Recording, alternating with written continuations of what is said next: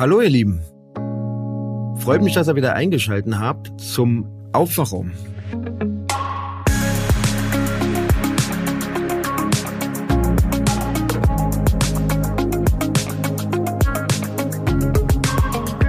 Ihr werdet heute gleich die neue Podcast-Folge hören, aber vorab möchte ich euch einen kleinen Wochenrückblick geben. Was hat mich geärgert? Was habe ich erlebt? Ja, und da fange ich auch gleich mal an. Wie ihr wisst, war ich ja letzte Woche zu Gast bei der Frau Kebekus. Und dort konnte ich eine kleine, ja, ich sag jetzt mal, Nebenrolle in einem Film gegen Pflegekräftemangel ergattern. Und es war eine sehr interessante Erfahrung. Ich hätte nie gedacht, dass man so lange drehen muss für fünf Minuten Film. Ansonsten, was ist noch passiert? Ja, diese Woche gab es wieder die ins Leben gerufene Debatte der Impfpflicht für gewisse Berufsgruppen. Meine Meinung dazu. Ich finde es überhaupt nicht gut, dass man gewisse Berufsgruppen einer Impfpflicht ja, auferlegen will, weil ich einfach der Meinung bin, dass niemand sich für eine Impfung entscheiden sollte durch vermeintliche Privilegien oder sogar durch eine Pflicht, aber eben auch nicht von einer Impfung abhalten lassen sollte aufgrund von Hetze. Ich finde einfach, man sollte statt einer Werbekampagne eine Informationskampagne starten, wo man die Menschen, die jetzt noch skeptisch sind, abholt, aufklärt und im besten Fall von der Impfung überzeugen kann. Und was mich noch stört, ist einfach diese vorhandene Doppelmoral. Denn auf der einen Seite, es werden Fußballstadien besucht, die rappeldicke voll sind, ohne Abstand, ohne Maske.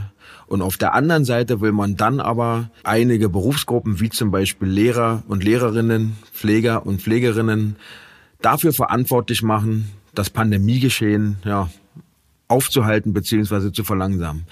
Hinzu kommt noch, dass die ganzen Klassenräume meines Wissens nach immer noch nicht mit Lüftungsanlagen ausgestattet sind. Und somit ist diese Doppelmoral für mich einfach ja nicht in Ordnung. Ja, viel mehr habe ich in meinem Urlaub auch gar nicht erlebt. Ich nutze die Zeit natürlich, um so ein bisschen runterzukommen, zum Sport zu gehen, spazieren zu gehen. Also all das, was ich so während meiner Arbeitszeit nicht machen konnte.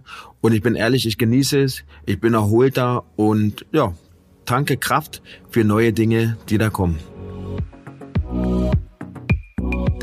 Ansonsten geht's jetzt nämlich weiter mit der ganz regulären Folge und ich möchte euch dazu eine sehr, für mich sehr inspirierende junge Frau vorstellen. Ja, sie kommt aus dem bayerischen Teil des Schwabenlandes. Das ist so aus einem kleinen Ort zwischen München und Ulm, also im Süden Deutschlands. Und diese inspirierende Dame ist 23 Jahre alt und studiert momentan BWL. Leider hat sie genau zu ihrem Geburtstag im Februar die Diagnose Lymphknotenkrebs bekommen. Und ja, wie sie damit umgeht, wie ihre Erfahrungen sind, wie das Ganze von ihrer Familie und im Bekanntenkreis aufgenommen wird, das erzählt sie uns jetzt. Herzlich willkommen, Alina Ganz. Hallo Ricardo, ich freue mich sehr, dass ich in deinem Podcast zu Gast sein darf und danke für die nette Begrüßung. Sehr gerne. Also ich habe, wie du eben schon gesagt hast, dieses Jahr im Februar an meinem Geburtstag die Diagnose Krebs bekommen. Also ich habe Lymphknotenkrebs. Mhm. Um es genauer zu sagen, also da gibt es dann Hodgkin und Non-Hodgkin und ich habe das Hodgkin-Lymphom. Ja, und war dann aber auch schon in einem sehr hohen Stadium, also in drei von vier. Aber man muss dazu sagen, dass dieser Krebs auch in Stadium 4 noch heilbar wäre. Also es hat schon gute Prognosen. Das ist jetzt mal eine blöde Frage, aber dieses Non-Hodgkins-Lymphom mhm. ist ja wahrscheinlich die schlechtere Art, oder? Ja, also ich glaube, es, ich, ganz genau so kenne ich mich jetzt auch nicht aus. Es gibt, glaube ich, auch Non-Hodgkin, die nicht so schlecht sind, die ähnlich gut wie das Hodgkin behandelbar sind. Und die Ärztin hat zu mir mal gesagt, das Hodgkin ist eines, das ist was Klassisches, das ist einfach, das haben viele und das kann man deswegen halt auch gut behandeln, weil es einfach gut halt auch dann wissenschaftlich erforscht wurde. Und bei dem anderen gibt es halt ganz, ganz viele verschiedene Ausprägungen, was das natürlich immer schwerer macht, wenn was seltener ist. Ja, und da gibt es dann halt auch wieder bessere und schlechtere Formen davon halt einfach. Du hast ja diese Diagnose bekommen und bist ja auf aus irgendwelchen Gründen, zum Beispiel Symptomen, ja zum Arzt gegangen. Welche Symptome hattest du denn? Also was hat dich bewegt, mhm. die ärztliche Behandlung aufzusuchen? Also das hat bei mir eigentlich angefangen im Dezember mit ganz normal Fieber.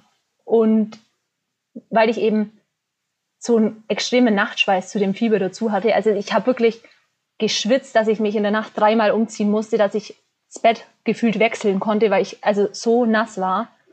Und das hatte ich noch nie in meinem Leben. Und dann dachte ich mir, ja, vielleicht ist es Corona, weil eine normale Grippe ist anders. So habe ich mir das halt gedacht.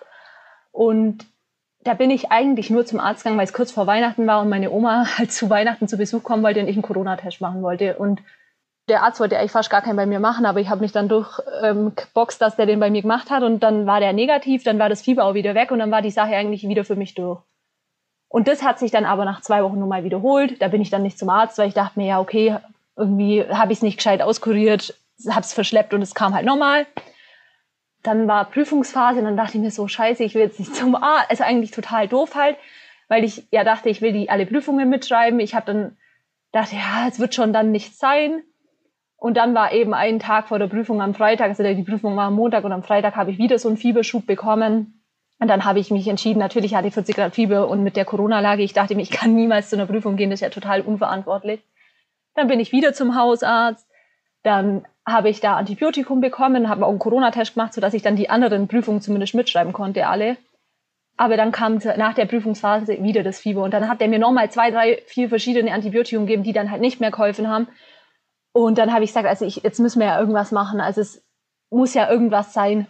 Und dann hat er gemeint, ja, Lungenarzt, weil ich eben auch Husten noch hatte. Und dann war dieser Lungenarzt aber im Urlaub. Also ich sage eigentlich zum Glück im Urlaub, weil dann hat man mich direkt ins Krankenhaus und hat halt dann eben mein Röntgenbild gemacht und da war dann halt ein großer schwarzer Fleck. Und dann kamen die zu mir und meinten, ja, man sollte jetzt schon CT machen. Sie sind zwar noch jung und es ist schon eine Belastung, so ein CT, aber man weiß nicht, was das ist. Und dann hat man dieses CT gemacht und nach dem CT wurde ich dann nochmal in Ultraschall bei einer Ärztin geschickt. Also die hat dann praktisch nochmal nachgeschaut, was da ist und hat dann gesehen, ja, das sind wirkliche Lymphknoten. Also in dem CT hat man praktisch gesehen, dass ich vermehrt im Oberkörper, also vor allem so links und rechts am Schlüsselbein und im Brustkorb, ganz viele Lymphknoten habe. Also die haben mir da nie Bilder gezeigt und auch nie gesagt, dass das 10 Zentimeter sind. Also das habe ich erst alles im Nachhinein erfahren. Vielleicht war es ganz gut, weil ich hatte dann nicht so dieses, ja, hatte nicht so Angst dann. Und dann haben die gesagt, ja, wir müssen morgen operieren und einen entnehmen, um halt so eine feingewebstoffliche Untersuchung zu machen, um zu schauen, ja, ob es eventuell eine bösartige Erkrankung ist oder ob es vielleicht nur entzündet ist oder was es halt ist. Mhm. Und dann wird einem schon bewusst, dass es ja wahrscheinlich schon dringend ist, weil wenn man dann direkt in der Früh am nächsten Morgen einen Termin hat, einen OP-Termin, dann ja, weiß man, dass es schon eher schnell gehen sollte. Ja, und dann hatte ich eben diese OP, den hat man mir dann entnommen, das war eben am Hals, so am Schlüsselbein. Und dann kamen die aber auch noch am gleichen Tag zu mir und sagten zu mir, ja, da man schon halt ein bisschen davon ausgehen könnte, dass es halt was Bösartiges ist, dass man auch in der OP schon eine Knochenmarksfunktion mitmachen könnte. Und ob ich das möchte. Und ich habe mich dann dafür entschieden, weil ich dachte mir, ja, mein Gott, im, im schlimmsten Fall, was mir natürlich recht gewesen wäre, hat man es halt einfach umsonst gemacht.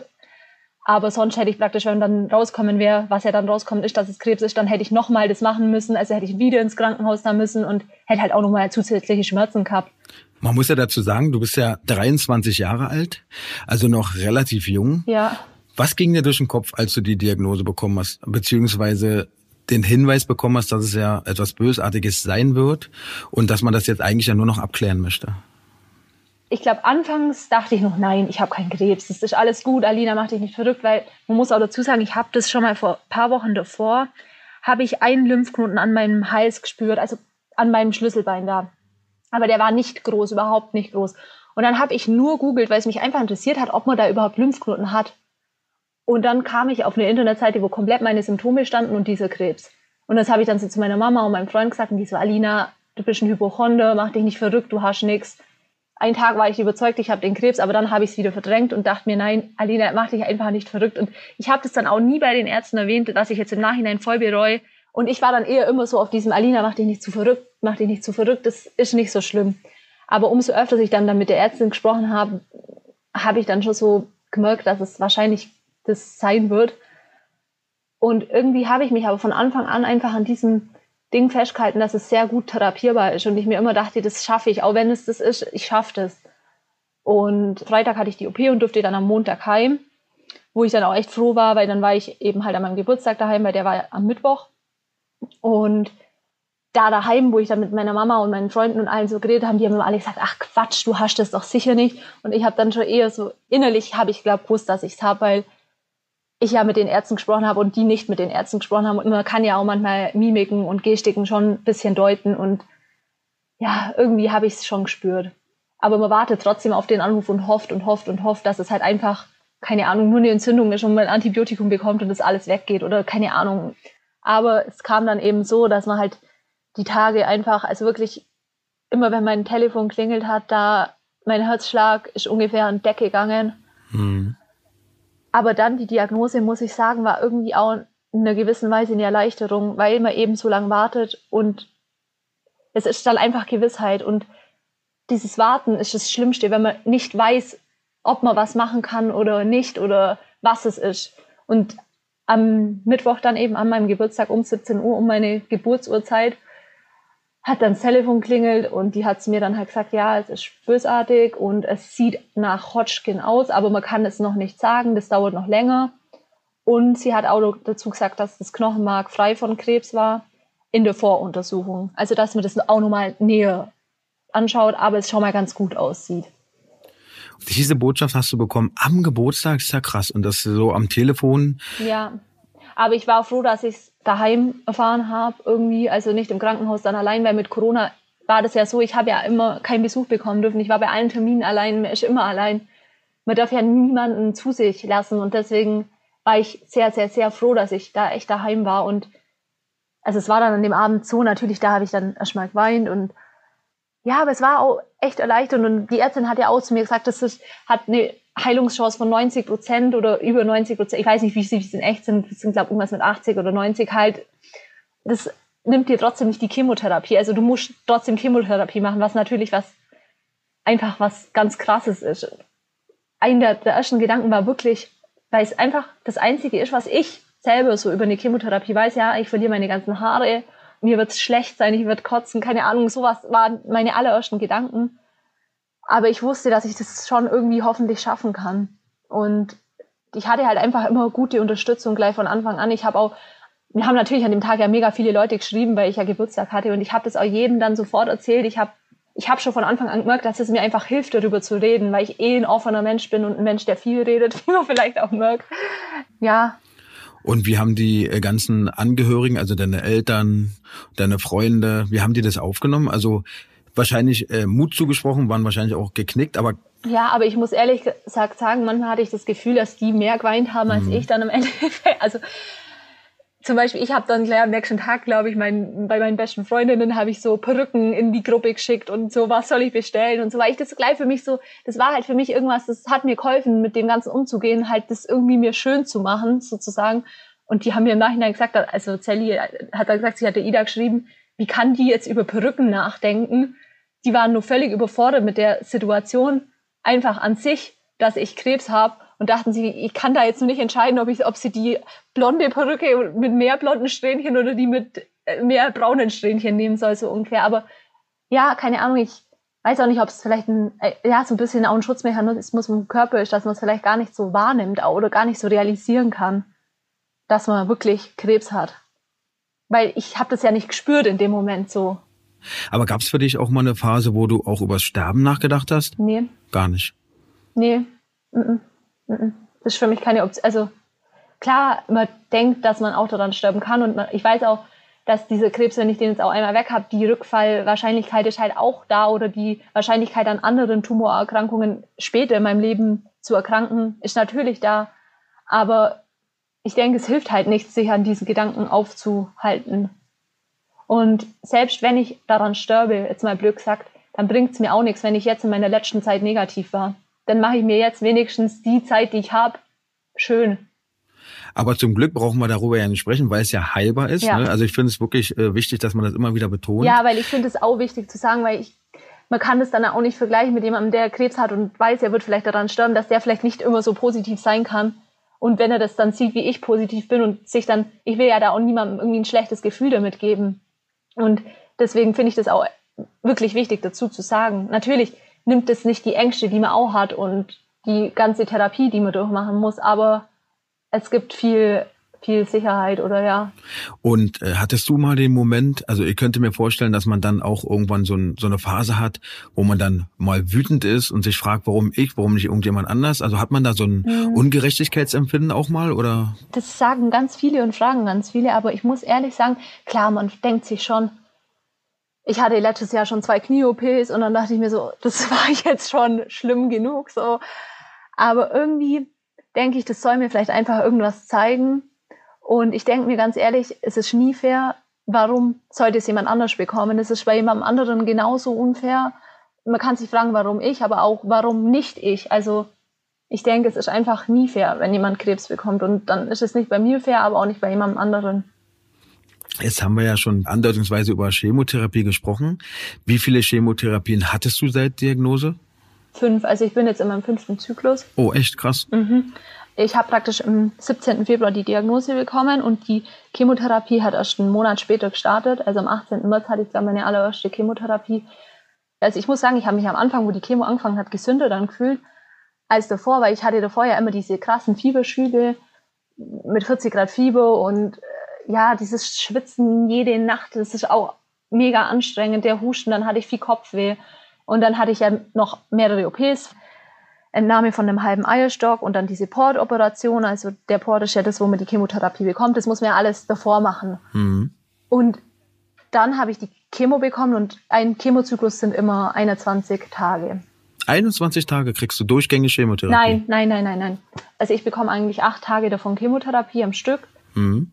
Dann bis Tag 14 nimmt man nur richtig viele auch Medikamente, ganz viel Cortison und alles mögliche, Magenschutz, was gegen Übelkeit, lauter so Zeug halt und durchgängig nehme ich ein Antibiotikum. Und dann haben wir eben eine Woche Pause und also dann nehme ich eben nur das Antibiotikum. Weil das Immunsystem ja runterreguliert wird durch die Chemotherapie wahrscheinlich. Ja, genau. Ja, vorbeugend einfach, weil ich teilweise ja auch in Phasen bin, in Aplasiephasen, also wo die Leukozyten, also die weißen Blutkörperchen unter eins sind. Und da muss ich dann ja auch mit der Ernährung achten. Also da darf ich dann auch viel nicht essen und ja, muss mich ziemlich isolieren. Also ich meine, du kennst das ja wahrscheinlich von deinen Patienten auch. Mhm. Und ja, wir sprechen ja über Chemotherapie und eine der Nebenwirkungen sind ja nicht nur Haarausfall, sondern auch Appetitlosigkeit, Übelkeit. Mhm. Wie schätzt du das ein? Du bist ja vermutlich auch Kassenpatient, genauso wie ich und viele andere auch. Ja. Krankenhausessen ist ja nicht immer das Beste. Könntest du dir vorstellen, dass wenn man ähm, in dieser Versorgung ein bisschen besser aufgestellt wäre, sprich das Essen frischer wäre, mehr Auswahl zur Verfügung stehen würde, dass es dir bei deiner Erkrankung beziehungsweise bei der Nebenwirkung von Übelkeit helfen würde? Also wenn ein schon. Auf jeden Fall. Ja, ne? Ja. Also ich muss dazu sagen, ich bin vegan. Das ist dann natürlich nur meine extra Wurst.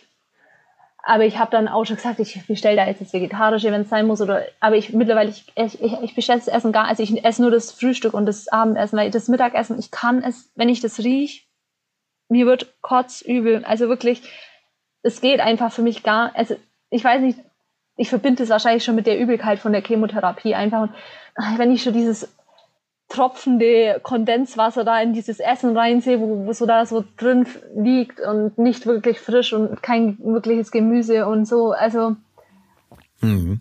ja, ich, ich bin ja glücklicherweise immer nur am Anfang von so einem Zyklus. Also ich bin immer Tag eins bis vier von meinem Zyklus im Krankenhaus. Und dann nehme ich immer für den ersten und zweiten Tag noch selber irgendwie was mit für den Mittag. Ich keine Ahnung, ich koche mir Kartoffeln ab und nehme dann irgendeinen Aufstrich mit oder irgendwie sowas oder nehme Brezen mit und so. Und dann lasse ich mir irgendwas bringen, weil lasse ich mir immer mittags irgendwie Pizza bringen oder irgendwie sowas. Also was ich auch sehr faszinierend finde, muss ich ja ehrlich gestehen, du hast ja schon angesprochen den Haarausfall. Ja. Ich selber leide ja auch seit 28. Lebensjahr an Haarausfall und ich bin ganz ehrlich, ich habe mich am Anfang wirklich kaum aus Haus getraut, bin immer nur mit Basecap raus. Jetzt sehe ich da so eine hübsche junge Frau wie dich, ja, die auch wirklich lange Haare hatte. Jetzt fallen ihr alle Haare aus und anstatt sich da irgendwie zu verstecken, nix, zeigt dem Schicksal den Mittelfinger, setzt eine coole Brille auf, macht sogar noch Selfies, zeigt's im Internet. Woher nimmst du dieses Selbstbewusstsein? Ne? Gerade heute in Zeiten, wo, naja, viel auf Äußerlichkeiten geguckt wird, finde ich echt faszinierend, dass du damit so offen und ja auch mutig umgehst. Also ich muss sagen, das war ja eben auch wirklich am Anfang, dachte ich, oh mein Gott, ich will meine ganzen Haare verlieren, ich will so furchtbar aussehen, es wird so schlimm für mich sein. Und als ich noch gar nicht Chemotherapie hatte, ich glaube so zwei Wochen nach meiner Diagnose oder eine Woche nach meiner Diagnose, habe ich erstmal meine, also ich hatte echt sehr, sehr lange Haare, habe ich erstmal 30 Zentimeter von den Haaren abgeschnitten. und habe die noch gespendet. Weil ich mir dachte, erstens mal kann irgendjemand nur mit meinen Haaren irgendwie was Gutes anfangen und hat vielleicht irgendwie nur eine Freude damit. Und zweitens mal ist es dann vielleicht nicht ganz so schlimm, wenn mir die Haare ausfallen, weil es dann nicht so lange Federn sind, die überall rumfliegen. Und dann habe ich mich ja einfach psychisch schon, ich wusste ja, dass es passiert. Es war zu 100% sicher, weil ich so eine starke Chemotherapie, weil viele haben dann nur zu mir gesagt, ja, vielleicht fällt es ja bei dir nicht aus. Und ich wusste es, weil die Ärzte zu mir gesagt haben, das ist bei der Chemotherapie eigentlich unmöglich, dass die drin bleiben. Und das hat dann auch jeder zu mir gesagt, so nach zwei Wochen Chemotherapie fangen die an. Und es war wirklich Tag 14 hat es angefangen. Und es geht wirklich sehr, sehr schnell. Ich dachte, das fängt so langsam an, aber nee, das ist wirklich, da fallen einem stellenweise die Haare aus und man kann die wirklich so richtig rausreißen. Echt so krass, ja? Ja, das ist wirklich so schnell gewesen. Ich hatte das einen Tag, habe dann eine Nacht auch eine Mütze angehabt und wusste morgen, ich habe dann mit einem Freund geschrieben von mir, Sören, es ist soweit, rasiere her. Und weil ich dachte, ich dokumentiere das, wegen Corona konnten meine ganzen Freunde nicht dabei sein, weil sonst wäre das sicher so gewesen, dass alle meine Freundinnen da gewesen wären und wir hätten mir die zusammen abgeschnitten. Aber da ich da gerade mitten in der Aplasie-Phase auch war, musste ich das halt komplett alleine machen und dann dachte ich, hey, komm, ich filme das. Ähm, und dass es die einfach aussehen können.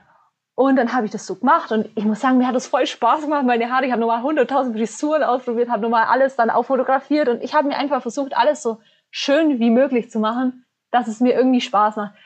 Und dann habe ich dieses Video so zusammengeschnitten und dachte mir eigentlich dann irgendwie, komm, warum poste ich das nicht einfach auf Instagram? Ich werde eh ein Bild mit ohne Haare mal posten. Das wusste ich von Anfang an, dass ich dazu stehen möchte, weil ich das lieber so habe, dass jemand weiß, hey, die hat Krebs, wie wenn mich dann jemand irgendwo auf der Straße sieht und dann denkt, was ist mit der passiert? Die hat ja gar keine Haare mehr oder die sieht ja total fertig aus, warum hatten die solche Augenringe? Ich will irgendwie lieber, dass jemand das weiß, dann kann man doch immer eine Person viel besser nachvollziehen, warum ich vielleicht in bestimmten Moment so handle, wie ich handle, warum ich vielleicht auf die andere Straßenseite gehe, wenn mir jemand gegenüberkommt, weil ich halt weiß, oh, ich muss Abstand halten. Und deswegen dachte ich, ja komm, pushe ich das Video online, weil ich auch wirklich dann gleich gemerkt habe, da hatte ich dann halt nur so ein Zentimeter oder so Haare, dass, dass es mir eigentlich echt ganz gut gefällt, also dass ich das gar nicht schlimm finde an mir. Und ich muss auch sagen, ich hatte nie diesen Moment, was ich immer dachte, dass ich das sicher haben werde, dass ich in den Spiegel schaue und denke, oh mein Gott, das bin gar nicht ich oder wie schlimm sehe Also nee, ich muss echt sagen, ich schaue in den Spiegel und denke, es sieht cool aus. Und hast du denn jetzt endlich auf Perücken zurückgegriffen? Ich glaube ja, ne? Ja, die habe ich direkt Anfang März bestellt, wo ich eben noch Haare hatte. Und die haben halt so lange Lieferzeit und jetzt habe ich die Perücke und habe sie eigentlich gar nicht auf. Nur für die Bilder eigentlich eher. Oder einmal habe ich sie jetzt zum ähm, Blutabnehmen aufgezogen also es ist auch so, dass ich mich mit der auch voll wohlfühle, so ist es nicht und so, aber wenn es jetzt gerade, wo das Wetter so warm war, also da finde ich es deutlich angenehmer, einfach nur ein Tuch oder auch ich bin auch niemand, also wenn, wenn mir das Tuch jetzt gerade einfach zu heiß ist, dann ziehe ich auch das Tuch aus und wenn dann andere gucken, dann denke ich mir, ja, dann guckt's halt. Also ich finde es echt faszinierend, wie du damit umgehst. Finde ich wirklich gut. Und das ist wirklich so, es steht dir wirklich ausgezeichnet. Also ich habe ja, äh, du kannst ja vielleicht mal verraten, wie du bei Instagram heißt, dann können sich die Leute das ja selber mal angucken. Ähm, einfach Alina Ganz, ja, Alina Ganz, alles klein. Ah ja, okay. Und dann können die Leute sich da selber davon überzeugen. ähm, mich würde mal interessieren, was kostet denn so eine Perücke überhaupt? Ja, also so eine Perücke, die ist auf jeden Fall, das hat schon in sich. Also meine Perücke jetzt, die hat 1590 Euro kostet. Das kommt natürlich drauf an. Also es ist ja natürlich eine sehr lange Perücke mit sehr langen Haaren und sehr viel Volumen, aber wenn man wirklich echt Haar haben will, was ich habe und schon halt einfach, dass es echt aussieht, dann kostet es, glaube ich, schon so über 1000 Euro. Ich, Krass. ich habe aber natürlich auch keinen Vergleichswert. Also ich weiß nicht, ob das jetzt überall so teuer ist. Also ich dadurch, dass ich das im Internet gemacht habe, nicht das über die Krankenkasse laufen lassen, weil die gibt da ja schon auch zum Teil was dazu. Aber da habe ich jetzt wirklich keine Ahnung, was die Krankenkasse da zahlen würde. Und ich glaube auch, dass das nur bei Frauen machen. Klar, Frauen haben längere Haare und vielleicht ist es für Frauen teilweise auch schlimmer, aber ich finde, man kann das jetzt eigentlich nicht so sagen. Wie du auch sagst, für dich war das damals auch mega schlimm, dass du deine Haare verloren hast. Ja. Ich finde, das kann man nicht so sagen, dass es immer für Frauen deutlich schlimm ist. Aber ich glaube, dass wirklich bei Männern die Krankenkasse gar nichts übernimmt. Es ist ja auch krass. Und ja. aber wenn man das jetzt mehr in solchen Zweithaarmanufakturen, glaube ich, holt, sich so eine Perücke, dann kann man das auf jeden Fall mit einem Attest machen. Und ich habe das Glück, dass mein Papa die mir halt zahlt hat, weil es ist ja schon viel Geld. Aber selbst wenn die Krankenkasse einen Teil dazu gibt, ich meine, gerade so Haare, wenn man eine Perücke trägt, ist ja der Sinn der Perücke, dass man es, wenn es geht, gar nicht sieht. Und ich glaube auch, dass man da ja. wirklich zu hochwertigen Perücken greifen müsste, damit man eben diesen Unterschied nicht so sieht. Ne? Ja, ich habe meine Haare noch gespendet und habe die ähm, dann an Haare spenden gespendet und das ah. ging dann an die Zweithaber Manufaktur Riesweg.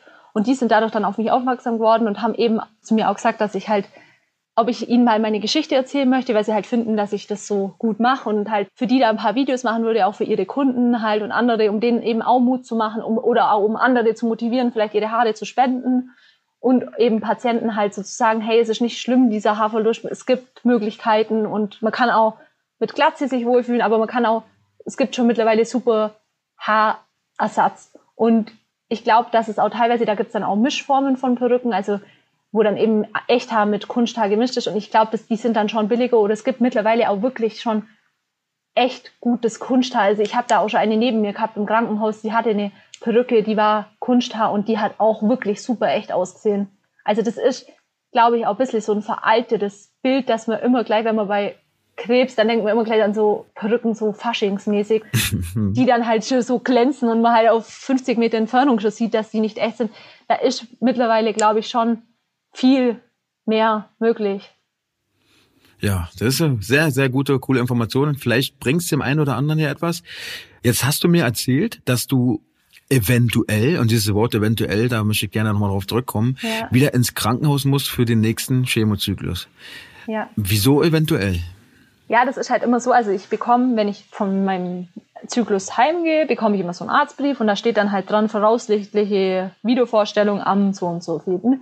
Das ist deswegen, weil ich immer erst einen Tag davor Bescheid bekomme, ob ich wirklich eingeplant bin in die Bettenplanung und ob mein Zyklus wirklich starten kann, weil die halt anscheinend, die haben halt irgendwie 33 Betten auf dieser Station und sind halt irgendwie immer total ausgebucht. ja, gebucht kann man es vielleicht nicht nennen, aber sind halt immer total voll da kann man ja niemandem einen Vorwurf machen. Das, das würden die wahrscheinlich mega gern auch anders regeln, die Ärzte und die Pfleger. Aber sie haben halt einfach nicht mehr Kapazitäten und das ist halt einfach als Patient natürlich total blöd, weil man einfach, also ich kann ja mal erzählen, wie es bei mir war. Also mein erster Zyklus hat ganz normal stattgefunden und ich wusste auf jeden Fall, dass ich vor dem zweiten Zyklus dann, also dass ich da einfach auf den Tag davor warten muss auf einen Anruf. Weil die mir dann eben sagen, ja, hey, du kannst morgen um 8 Uhr kommen.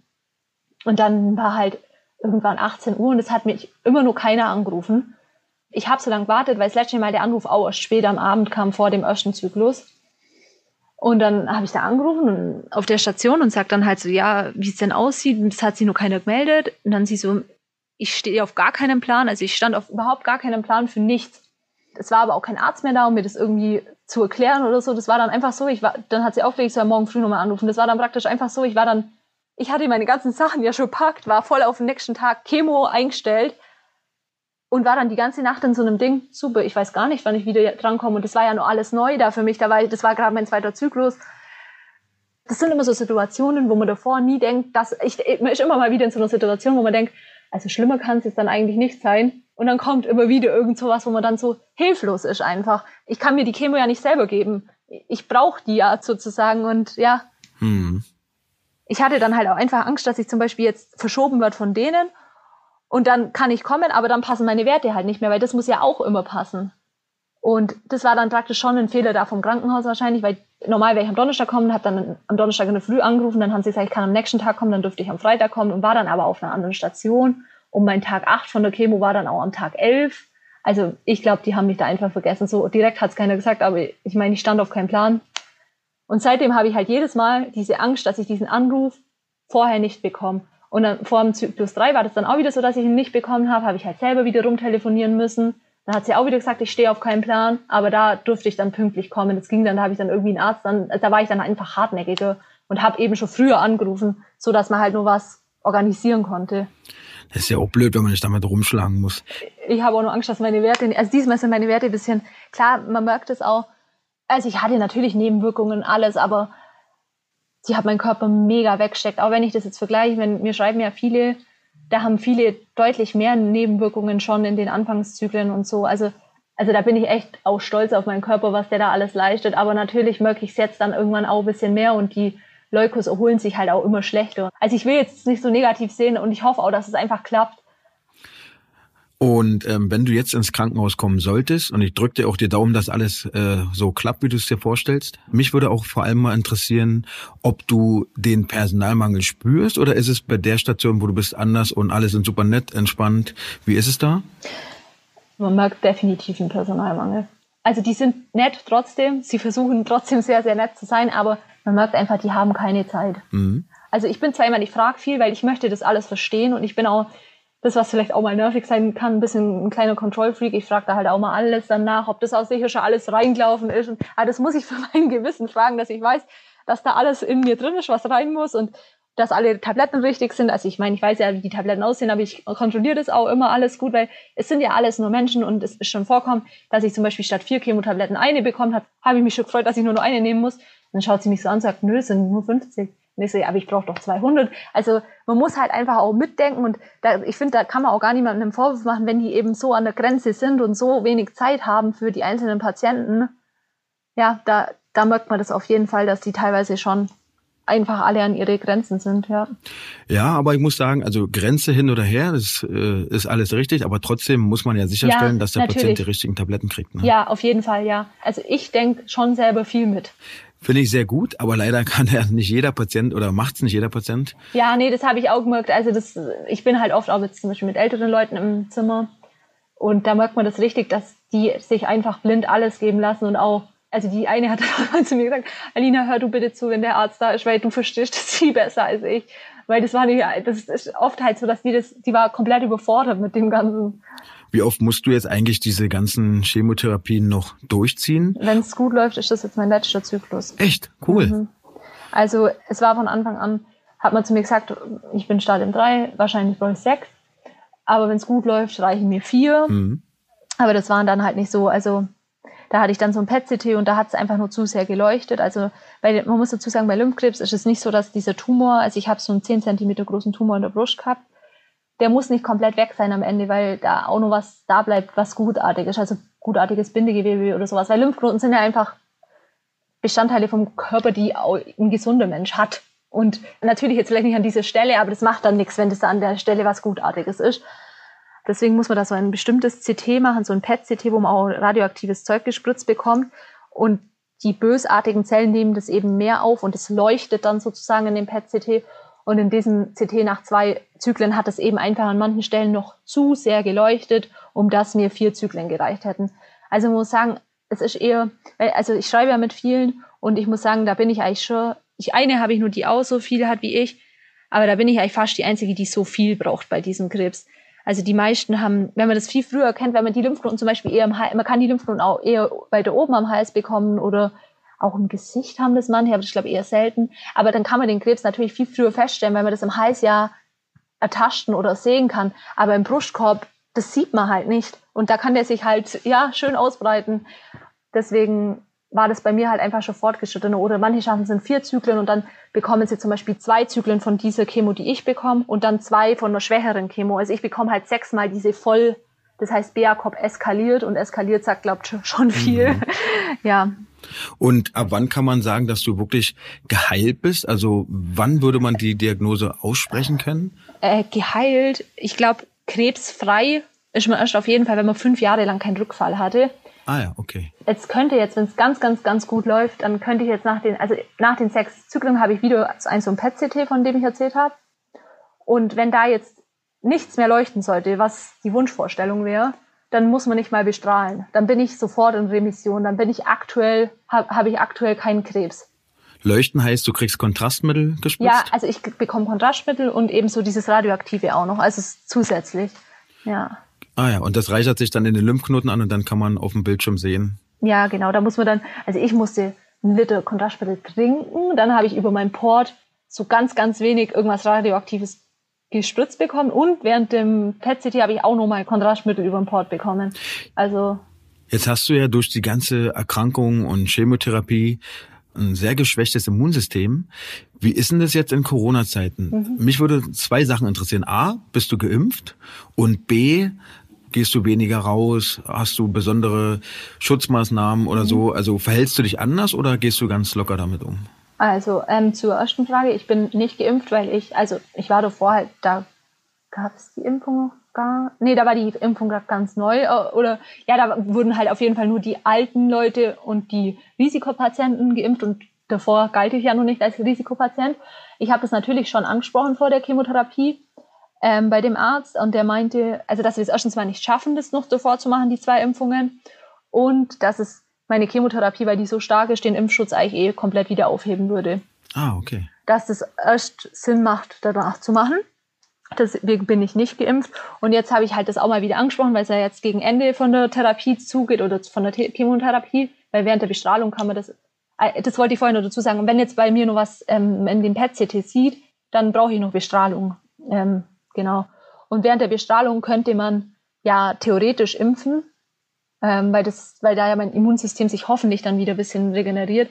Aber man schaut eben erstmal, wenn ich jetzt total schlechtes Knochenmark habe und total schlechte Voraussetzungen, dann ob eine Impfung jetzt sofort überhaupt Sinn macht, weil dann kann der Körper ja auch gar nichts, keine Immunität aufbauen. Deswegen vielleicht wartet man lieber nur ein bisschen länger und dann hat die Impfung mehr Wert sozusagen, ja. Und zur zweiten Frage, also ich bin komplett isoliert. Also ich bin, ich habe ein ganz anderes Leben. Also ich treffe mich mit niemandem. Ich bin in meinem Zimmer. Ich, also das hat der auch gleich zu mir von Anfang an gesagt. Also die Maschke wird dein bester Freund sozusagen, hat der Arzt gesagt. Und so ist es auch. Also ich bin auch mit meiner, also ich bin, muss ich dazu sagen, dass ich dürfte alles machen. Aber ob ich das will, ist die Frage. Und ich bin dann lieber so, dass ich mir denke, und ich denke, das kann ich auch nur sagen, weil das halt ein absehbarer Zeitpunkt ist. Wenn ich jetzt nicht wüsste, wann die Chemotherapie aufhört, dann könnte ich das auch nicht durchziehen. Ich habe einfach so Angst, mich irgendwo anzustecken und die Chemotherapie dadurch zu verzögern. Mhm. Oder natürlich, da kann ja auch was ganz anderes Schlimmes nur passieren, ähm, dass ich einfach von Anfang an gesagt habe, ich isoliere mich lieber komplett und gehe dann da kein Risiko ein. Ja, also ich habe jetzt, seit ich die Diagnose habe, keine Umarmung mehr von irgendjemandem bekommen.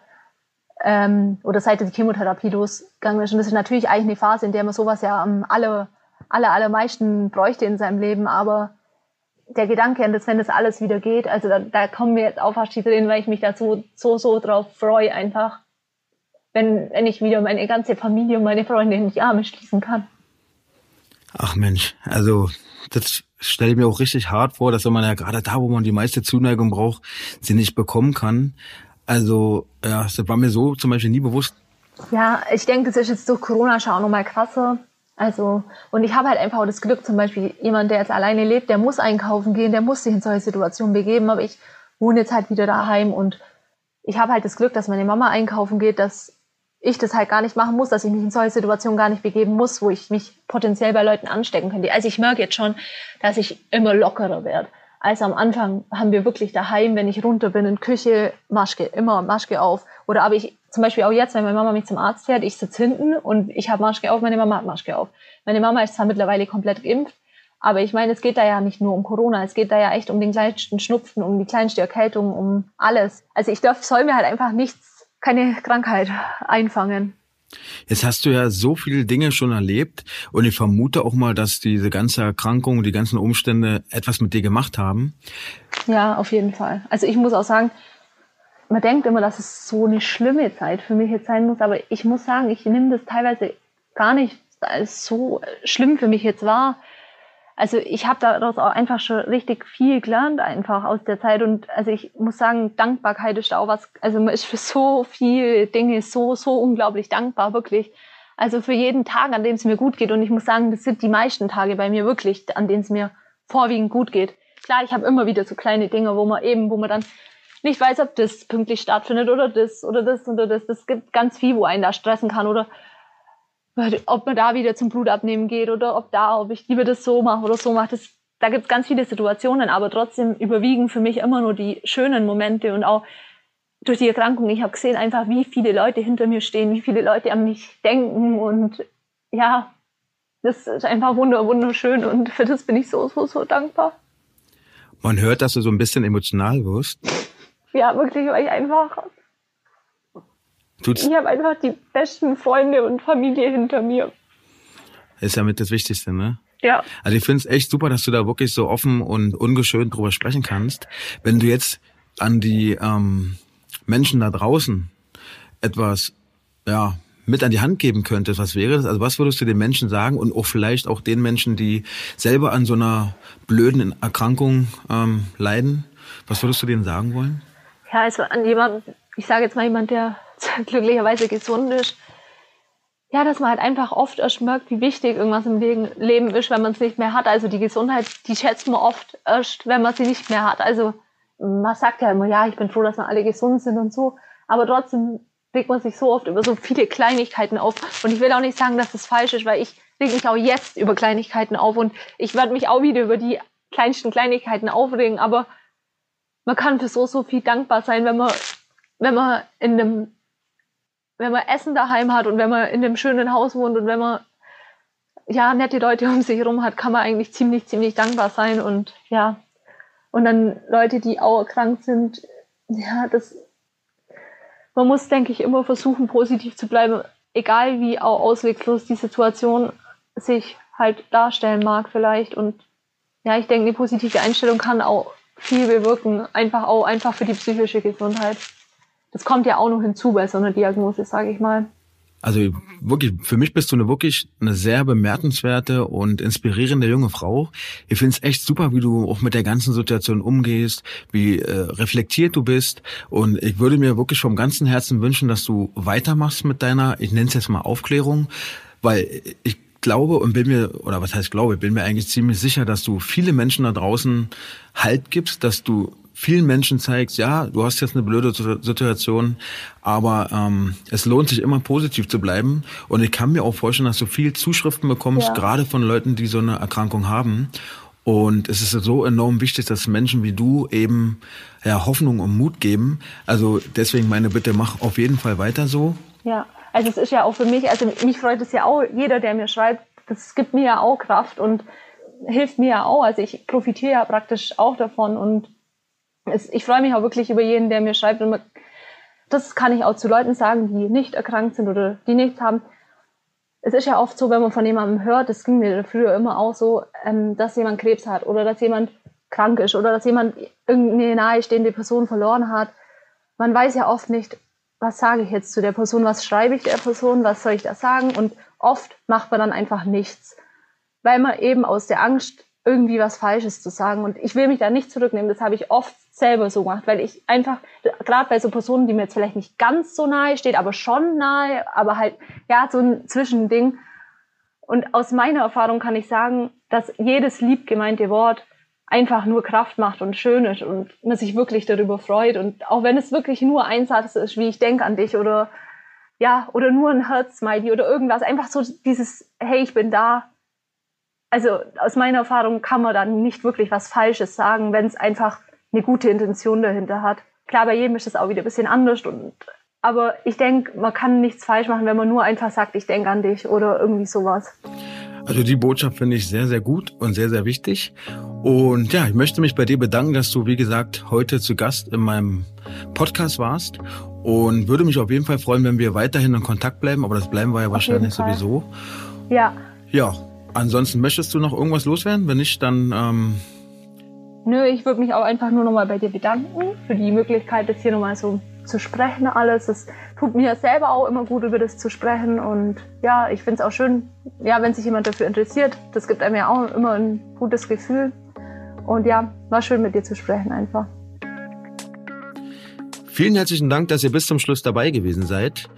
Und ja, wenn ihr die Geschichte mit Alina genauso inspirierend fandet wie ich, wenn euch die Geschichte bewegt hat, dann lasst mir doch einfach ein Feedback da. Das hat übrigens beim letzten Mal super geklappt. Ich habe mich sehr über diese positive Rückmeldung gefreut und ja, würde mich freuen, wenn wir das in Zukunft auch weiter so handhaben. Gerne aber auch Kritik. Was hat euch zum Beispiel nicht gefallen? Und ja, wenn ihr zum Beispiel andere Gesprächswünsche habt, wenn ihr selber mal Gast hier im Podcast sein wollt, dann schreibt mir doch einfach. Ansonsten würde ich mich freuen, wenn ihr den Podcast, sollte er euch dann gefallen, weiterempfehlt und ihr wie jeden Freitag beim nächsten Mal wieder dabei seid. Alles Gute bis dahin, euer Ricardo.